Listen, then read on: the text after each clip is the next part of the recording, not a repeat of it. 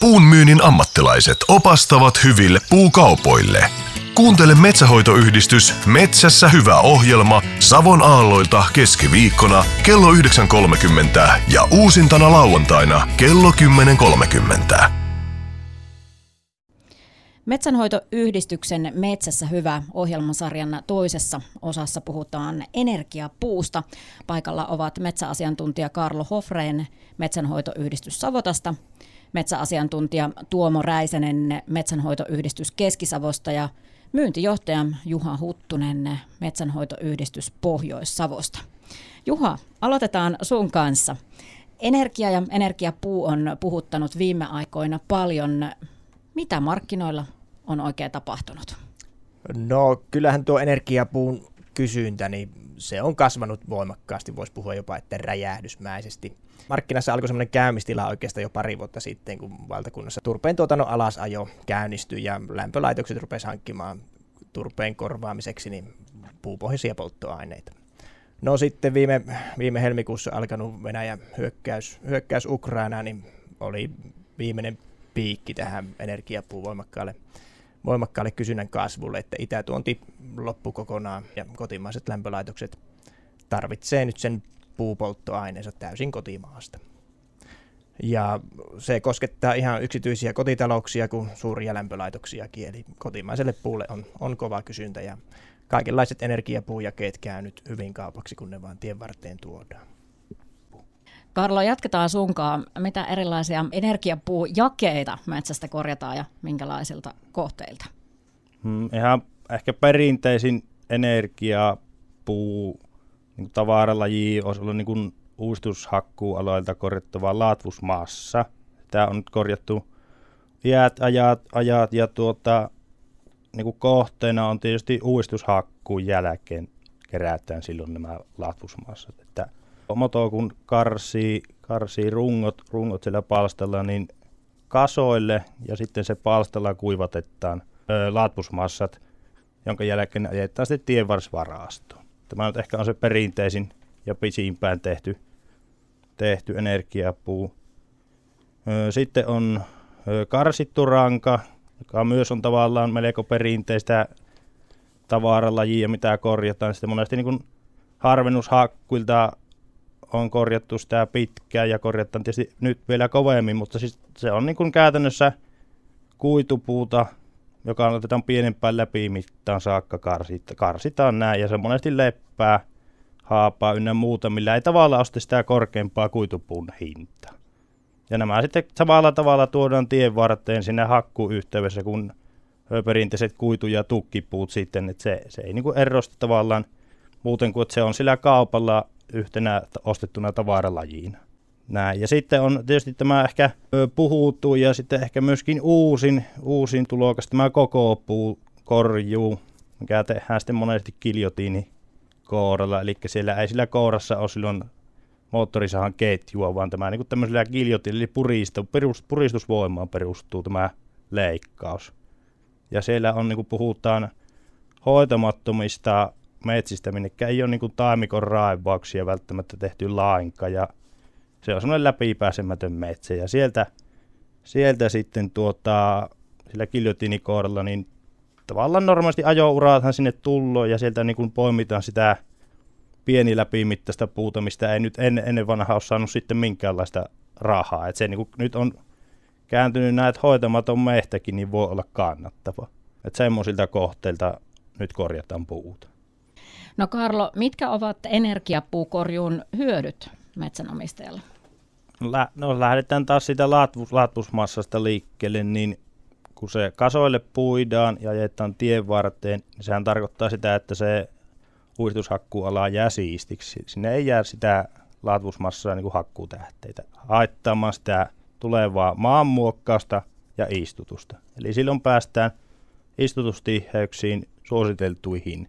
Et ne, ne niin kuin tavallaan se maanmuokkaus ja se lähteet, niin siltä ei tarvi, tarvi tuon kaivinkonekuskin siirrellä niitä hakkuutähteitä ees takaisin, vaan se pääsee tekemään niin kuin puhtaalle, puhtaalle maaperälle sitä työtä.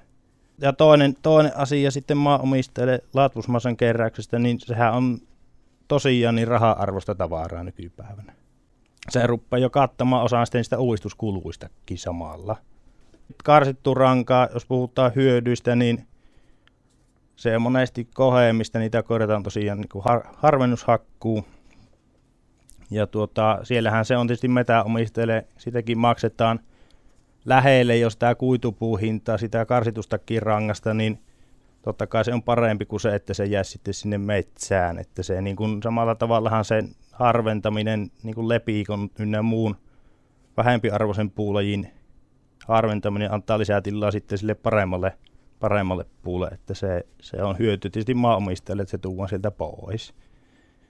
Sitten koko, koko puun hyötyjä, ja tässä ehkä eniten tullut sitä hyötyä, mitä mietitään, miten tämä on muuttunut tämä puunkorjuu, että ei tarvitse mennä kuin viistisen vuotta taaksepäin, niin koko puuta kun ei kannattanut kerätä, että silloin ihan perinteisesti raivaussahalla kaavettiin maahan sieltä niitä riukuntuneita puita.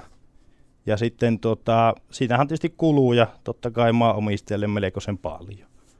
Että nyt, nyt sitten tuota, kun se pystytään koneisesti tekemään ja se raivaus välistä, jonka, jonka takia niin kulut pienenee ja voi olla mahdollista, että sieltä niin kuin metäomistajille näin jää jopa sitten sitä tulopuolta tästä, tästä hakkuun jälkeen ja öö, metsä ei jää silloin niitä kaavettuja runkoja lainkaan, vaan ne tuu vaan sinne tien varteen, eli se metsä jää tosi siististi, kyllä on mukava liikkua ja sillä on, on tavallaan siis siistin näköistä. Siinä on, siinä on ehkä nuo pääasialliset hyödyt tästä. Tuomo Räisänen, kun metsäomistaja aikoo tehdä energiapuukauppaa, mitä puun myynnin suunnittelussa ja kaupanteossa on otettava huomioon? No joo, ensinnäkin kun tietysti lähdetään suunnittelemaan sitä myyntikohdetta ja leimikkoa sitten sinne metsäomistajalle, niin tietysti se metsäomistajan metsäthän on siinä ja niiden hoito ensimmäinen asia, mihinkä lähdetään tutustumaan. Ja varsinkin tässä energiapuun korjuusuunnittelussa, niin tämä asiantuntijanäkemys ja sen käyttäminen kyllä korostuu, että että nyt kun lähdetään sitä nuorta metsä, metsää kasvattamaan, niin tuota, pienimmissä taimikossahan tehdään se taimikon raivaus, ja raivaussahalla tehdään se työ, ja sitten kun sitä siitä kasvatetaan, niin sitten siinä jossain vaiheessa tulee se raja, että on järkevää korjata se metsä sitten niin kuin koko puu korjuuna, kouralla, mitä tässä jo puhuttiinkin, ja tuota, ja sen rajan erottaminen, että missä mennään niin kuin raivaussahalla ja milloin kannattaa mennä kiljotiinikoneella, niin se on aika, aika tarkkaan siellä metsässä katsottava ja se on oikeastaan se ihan, mikä kyllä vaatii sitä kokemusta ja asiantuntemusta hyvin pitkälle. Ja sitten kun lähdetään edelleenkin sitä metsää kasvattamaan siitä sitten siitä, siitä tuota, nuoresta metsästä, missä nyt on paljon niitä runkoja sitten vähän järeemmäksi, eli siellä rupeaa tulemaan sitä ainespuuta ja rankapuuta vähän enemmän, niin siellä tulee sitten vaihtoehdoksi sitten se karsitun rangankorjuu. Ja taas kun mennään sitten siitä vähän niin kuin järeempään mehtään tai hoidettuihin metsiin, niin sitten puhutaan ihan kuitupuukorjusta ja, ja, ja ensiharvennuksesta, että siellä on aika tarkat ne välit, että mikä vaatii kyllä ihan metsäasiantuntijaltakin niin kuin itseltäänkin asiantuntemusta ja vähän kokemusta tai aika pitkääkin kokemusta, että osaa erottaa sitten nämä eri väliköt ja kohteet sitten niin kuin toisistaan aina siinä nimenomaisessa metsässä, että metsässä sitä vaihtelua on, on niin kuin hyvinkin paljon. No sitten jos mennään tähän kaupan tekoon ja tähän, tähän asiaan, niin tuota, tänä päivänä rupeaa olemaan tietysti tämä ainespuukauppa ja tuota, tukin ja kuitupuun kauppahan se ohjaa tätä kauppaa, niin siellä mistä äskenkin oli puhetta tästä latvusmassasta, niin niiden kaupat yleensä hoituu sitten siellä, siellä tuota sen päätehakkuun kaupan yhteydessä, että niissä yleensä sovitaan sitten sitä latvusmassan korjuusta. Mutta nyt tänne koko puun korjuuseen myös ja myös tänne rankapuun korjuuseen, niin on ihan omiakin ostajia sitten olemassa, jotka etsivät pelkästään näitä kohteita sitten, eli voivat sitten hakata ihan pelkästään puhtaasti näitä energiapuuleimikoita. Ja myös tietysti metsähoitoyhdistyksen toimesta niin meillä on välityskohteita ja kauppoja näille, näille koko puille ja karsituille rangalle, että se on, se on myös niin kuin yksi varten otettava tekijä niin kuin näissä asioissa nyt tässä kaupan teossa, niin kun mitä huomioidaan, niin poikkeavaa tähän ainespuukauppaan on tietysti tämä mittaustapa. Eli nyt puutahan mitataan monitoimikoneen mittalaitteella, jos puhutaan tukista ja kuidusta niin kuin valtamenetelmällä tai oikeastaan pä- lähestulkoon pelkästään sillä. Ja sitten tässä, tässä energiapuun korjuussa sitten niin puhutaan kuormaan vaikka mittauksesta. Silloin kaikki se energiapuu, puhutaan koko puusta varsinkin ja osin myös ehkä karsitusta rangasta, niin ne, silloin kun puita kuljetetaan sieltä metsästä sinne tievarsivarastoon, niin siinä ajokoneessa on kuormain vaaka, joka punnitsee sitten ne, silloin kun sitä puretaan siihen tienvarsvarastoon sitä kuormaa, niin joka taakka punnitaan erikseen ja rekisteröityy sitten sinne, sinne ajokoneen tuota, tietokoneen muistiin. Ja sitten kun koko palsta on päätetty, niin sitten saadaan tavallaan koko leimikon tai sen tietyn kohteen niin kuin tonnin määrä selville. Ja sitten on ihan viralliset hyväksytyt taulukot, minkä perusteella sitten nämä punnetut tonnit muutetaan sitten niin kuin kiintokuutioiksi.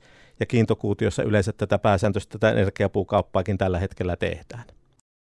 Niin ja sitten vielä kun energiapuukauppaa tehdään, niin, niin, niin Kemera-tuella on tällä hetkellä siihen kohtuullisen isokin merkitys. Eli tuota, Kemera-tukeahan saa tämmöisen nuoren metsän hoitokohteeseen ja nyt valtiovallan yksi, yksi tavallaan tämän vauhdittamiskeino on, eli Kemera-tukihan nousi tuossa kesällä, eli tuen suuruus on 450 euroa hehtaaria, edellyttää sitten tuhatta runkoa hehtaarilta poistettavaa runkopuuta, niin tuota, lähinnä kannattaa ottaa huomioon, että kellekä se tämä tuki ohjautuu, että ohjautuuko se metsänomistajalle vai sitten, sitten tuota, ottaako se ostaja, joka ottaa ne puut, niin, niin, niin siellä on kuitenkin tämmöinen valtion rahaporkkana niin olemassa, varsinkin täällä koko puukohteessa ja myös karsitun rangan kohteissa on tämmöinen hehtaarituki olemassa, eli sillä on kuitenkin sitten ihan kohtuullisen iso merkitys ja ja, ja se on vielä nyt todettava, että tämä nykyinen tuki on vielä voimassa niin kuin 2023 loppuun asti näillä, näillä määrillä ja siihen on tulossa niin kuin tiukennuksia tuon tuen suuruuden ja myös muiden ehtojen suhteen. Eli nyt jos tämmöisiä kohteita on, niin nyt kannattaa olla hereillä, että tuota, hyödyntää tämä nykyinen voimassa oleva tuki vielä niin kuin tämän loppuvuoden ja ensi vuoden aikana. Tuomo, miten energiapuun korjuu ja varastointi poikkeaa niin sanotusti ainespuun korjuusta?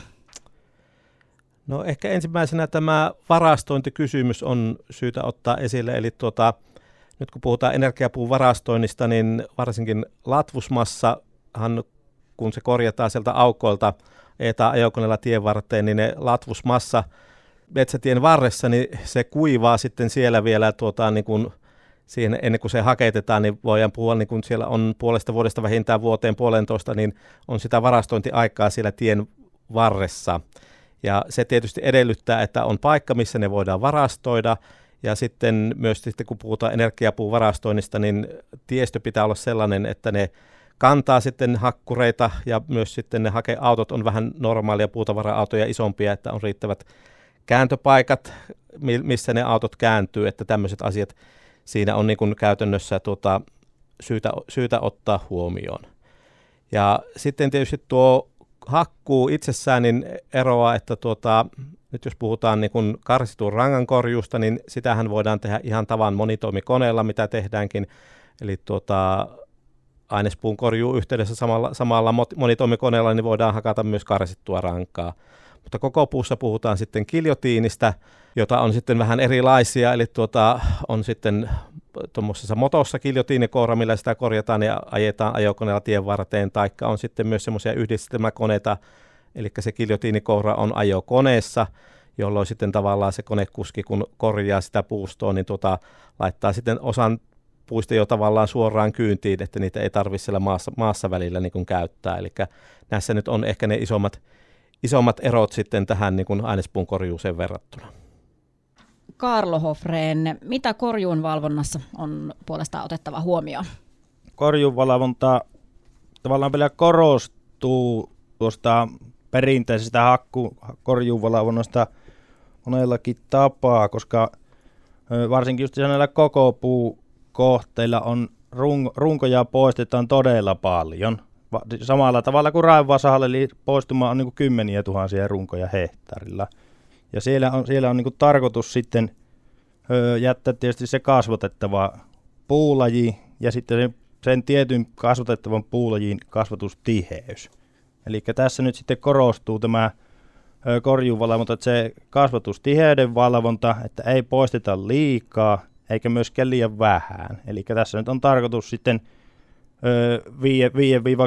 5-10 vuoden päästä tästä korjuusta, niin on monesti jo sitten se perinteisempi ensiharvennus tullut ajankohtaiseksi.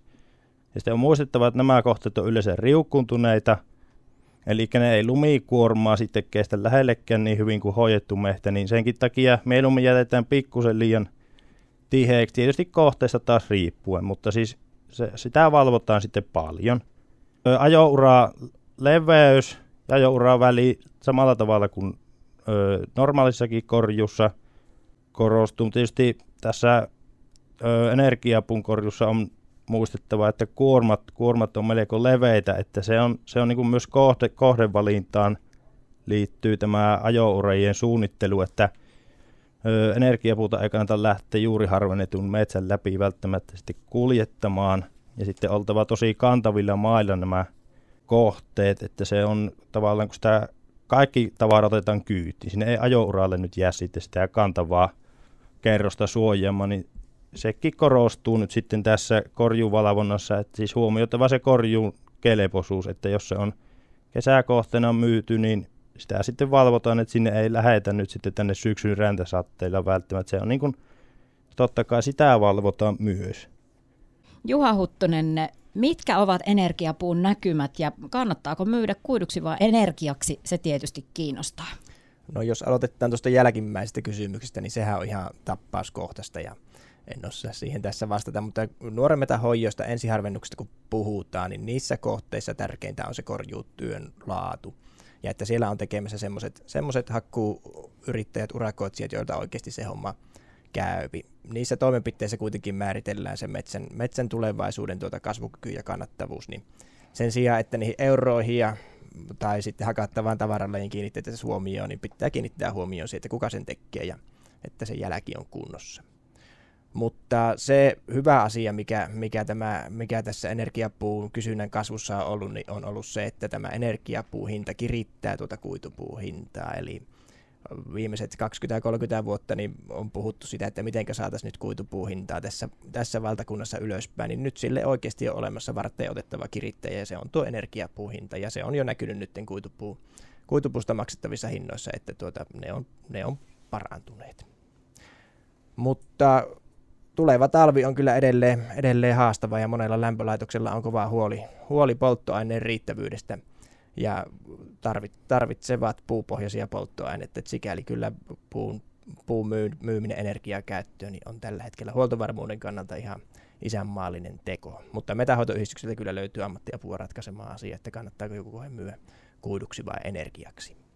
Mutta mitkä on sitten näkymät pitkällä tähtäimellä, niin enpä osaa siihen sanoa. Kyllähän se tuo, jos itärajan takkaa ei puuta tähän valtakuntaan enää tule, niin se tarkoittaa sitä, että kotimaiselle puulle käyttö, käyttökohteesta riippumatta niin tulee olemaan hyvä kysyntä jatkossakin. Nyt on kyllä erittäin otollinen aika laittaa nuoret, nuoret metsät ja ensiharvennuskohteet kuntoon, että edelleen tuota, valtiolta saa vähän tukea nuoren metsien kuntoon laittamiseen. Energiapuulle on kova kysyntä, kuitupuulle on kova kysyntä ja korjuurakoitsijoita löytyy tästä valtakunnasta. Eli nyt jos on vaan ensiharvennuskohteita, nuoren metahoitokohteita, hoitamatta jääneitä taimikoita, niin nyt on niin hyvä aika laittaa ne kuntoon, että minun mehtämieshistoria aikana ei ole toista ollut.